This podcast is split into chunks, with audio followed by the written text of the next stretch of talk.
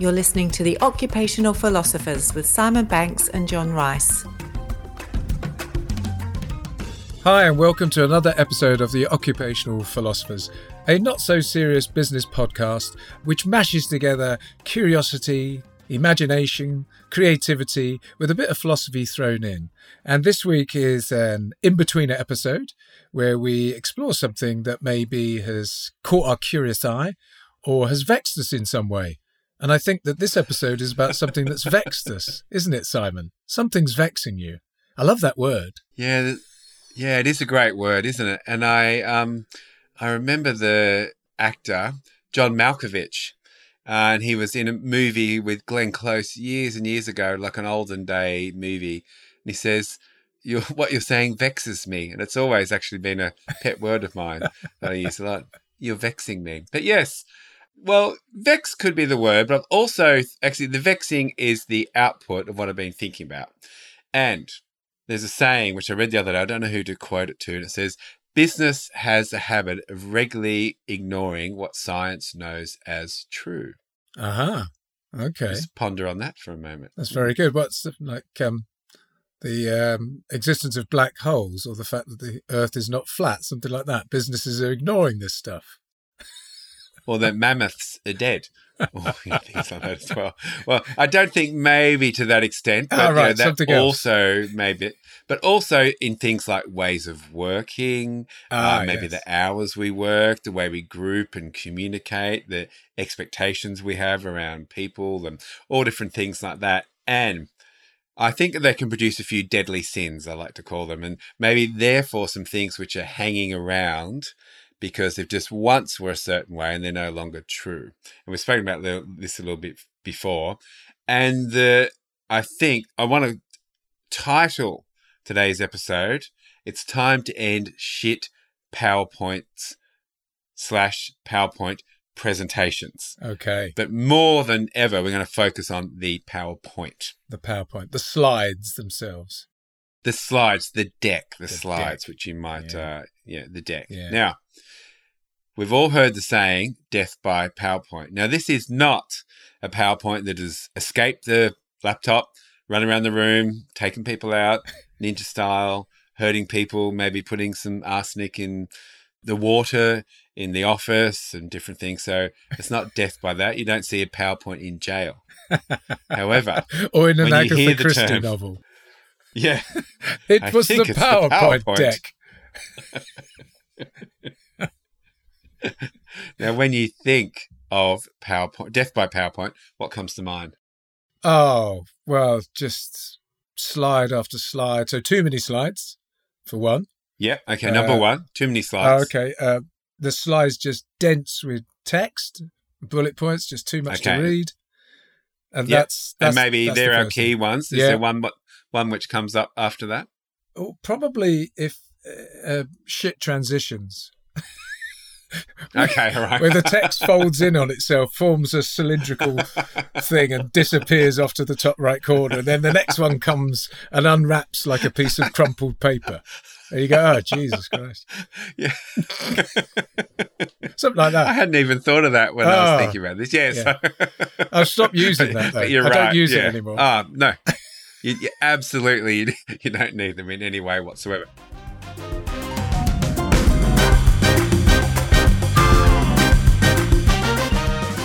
What makes the PowerPoint presentation absolutely shit is too many slides and too much detail on the slides. So the PowerPoint, the method of delivery is not the problem. It's actually what you put in the PowerPoint. But here's the thing, and I just I it tears at me inside, John. So many times senior leaders in organizations will stand up with those two things. Far too many slides and far too much detail in the slide, even though the science tells us that our brain doesn't like taking in information that way. Now, on the science, John, mm. every day we go out and we are bombarded with messages. Okay, visual content, cats tapping away, doing cool things on a on a computer, going, "Hey, living the life." You know? and you look at it and go, "Ha, funny." Yeah,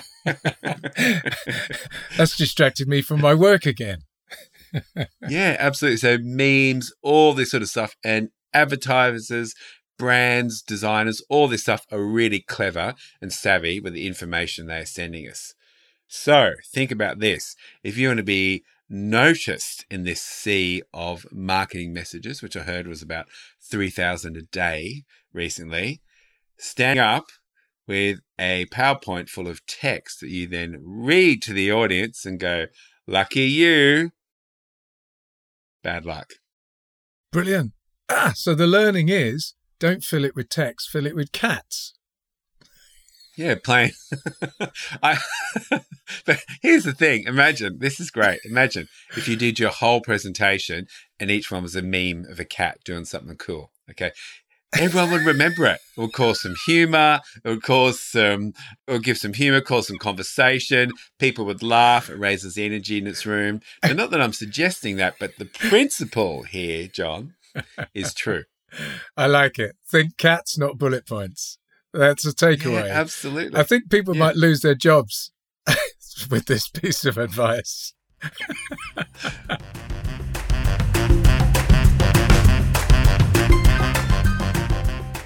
Well, let's rein it back in. Yeah, Think less cats. But what do you think's the number one thing? And, and you might have heard like a great keynote speaker. They do something really, really well. And for years and years and years, I've when I've emceed, I've illustrated their content. So you're listening, and the great keynote speakers, what do they do? They tell a story usually, in my mind. Yeah, that's it. Yeah, Yeah, they tell a story. absolutely. And maybe they might visualize the story as well, which again Yeah, means you things. could still use PowerPoint, obviously. But yeah, there's usually a story at the heart of it. TED Talks always go with the let me tell you about this that happened to me, and this is how I transformed, and this is where I ended up. That kind of journey type uh, model. Yeah, which is a little bit of the, the hero's journey. I'm going to jump onto that in a minute. But the number one thing I want you to think about you putting up bullet points and reading them to your audience is not useful information. Send them that stuff before. Find the story, which will mean what's the picture for my story? What's the metaphor? Might be a diagram as well, but think picture, metaphor, diagram first and kill the text. Now, John, you might be sitting there thinking, but how will I know what to say? I read out my I read out my slides. Oh yeah. Well, this is it, isn't it? It's um what do you do? Do you make I'm guessing separate notes? Would you or you just rehearse a lot? Both. Yeah. Hey, that's simple Yeah. then. Job done. Right. Great. Yeah. See you next week.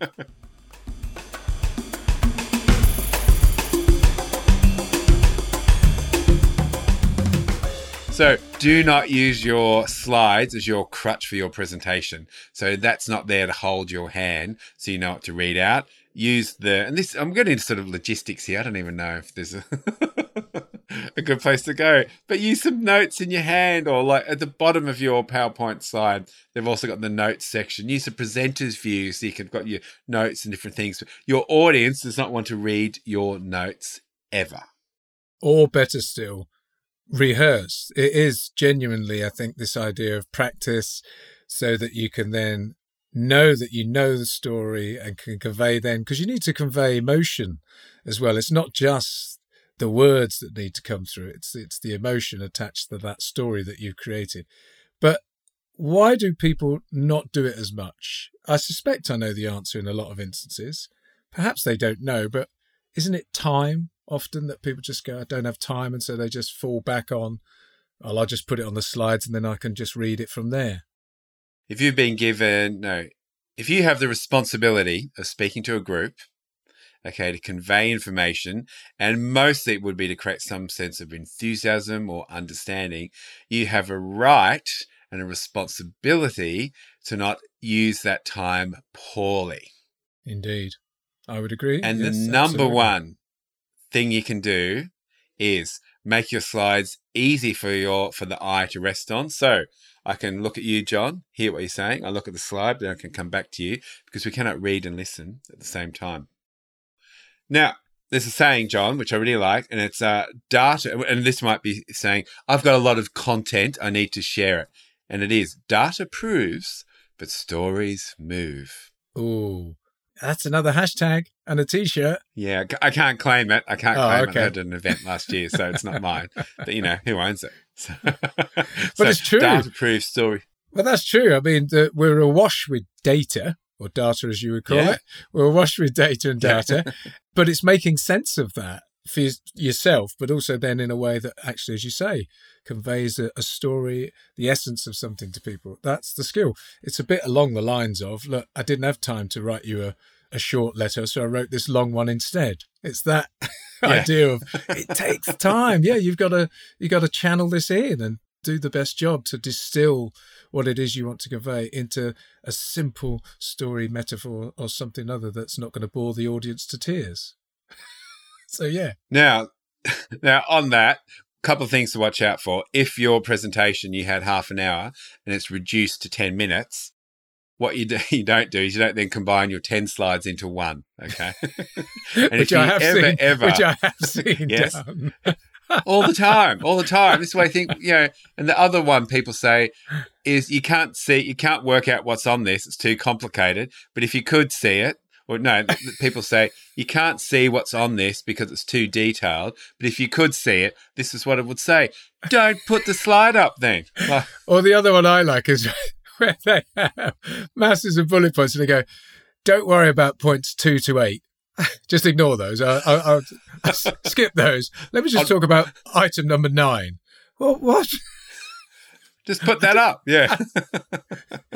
Yeah, we've all got those war stories. There we go. We've all got them. And here's the thing nothing will suck the energy out of the room like a text heavy PowerPoint presentation delivered with no energy. And here's the thing everyone's got a different presenting style. You always want a little bit of energy. But even if you're a softly spoken person, where you've got a good slide deck with not too much detail, people can listen to your message. Yeah, there's something else that would suck the energy out of a room, and that's a uh, reverse polarity time vortex energy conductor.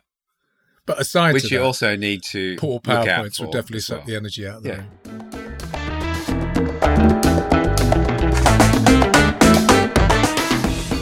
So, in summary, what's the learning then, Simon?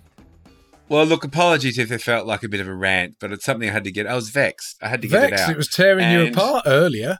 I think te- that's more than vexing. You were really. it's been it's been vexing me. And it's just one of those little things we need to unlearn. And I think it's often because we've seen we've come into a role. Yeah. This is not a therapy session, you know. it feels like that. Okay. When I was young, this happened. All right. Key learns. Two key learns.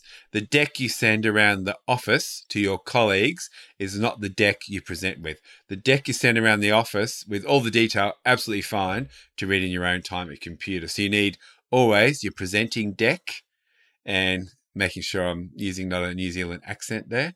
Your presenting deck and also the one you can send around the office, which is full of information. And finally, our brain is becoming text averse, especially when someone's talking at the same time. So think, what's the metaphor? What's the story? What's the image? Which will help make your point. Let people's eyes rest on that, and then they can tune in to you. Lovely, lovely stuff.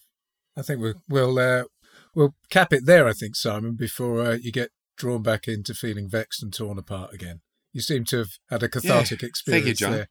Yeah, I feel a bit better now after that. So now, look, as always, what we ask people to do is stay curious, have fun, play more, make stuff, and date life. But I'm going to ask you to do something else today. In our show notes, in our show notes, we are going to have the Empowering Innovation Scorecard. And look, I'm a little proud of this because I put it together. And this I get excited about building a culture of innovation in your organization. And that is how do we have the culture? How do we have the team? How do we have the creative confidence? How do we have the structure set up? And what are our leaders doing, which we talk about each and every week?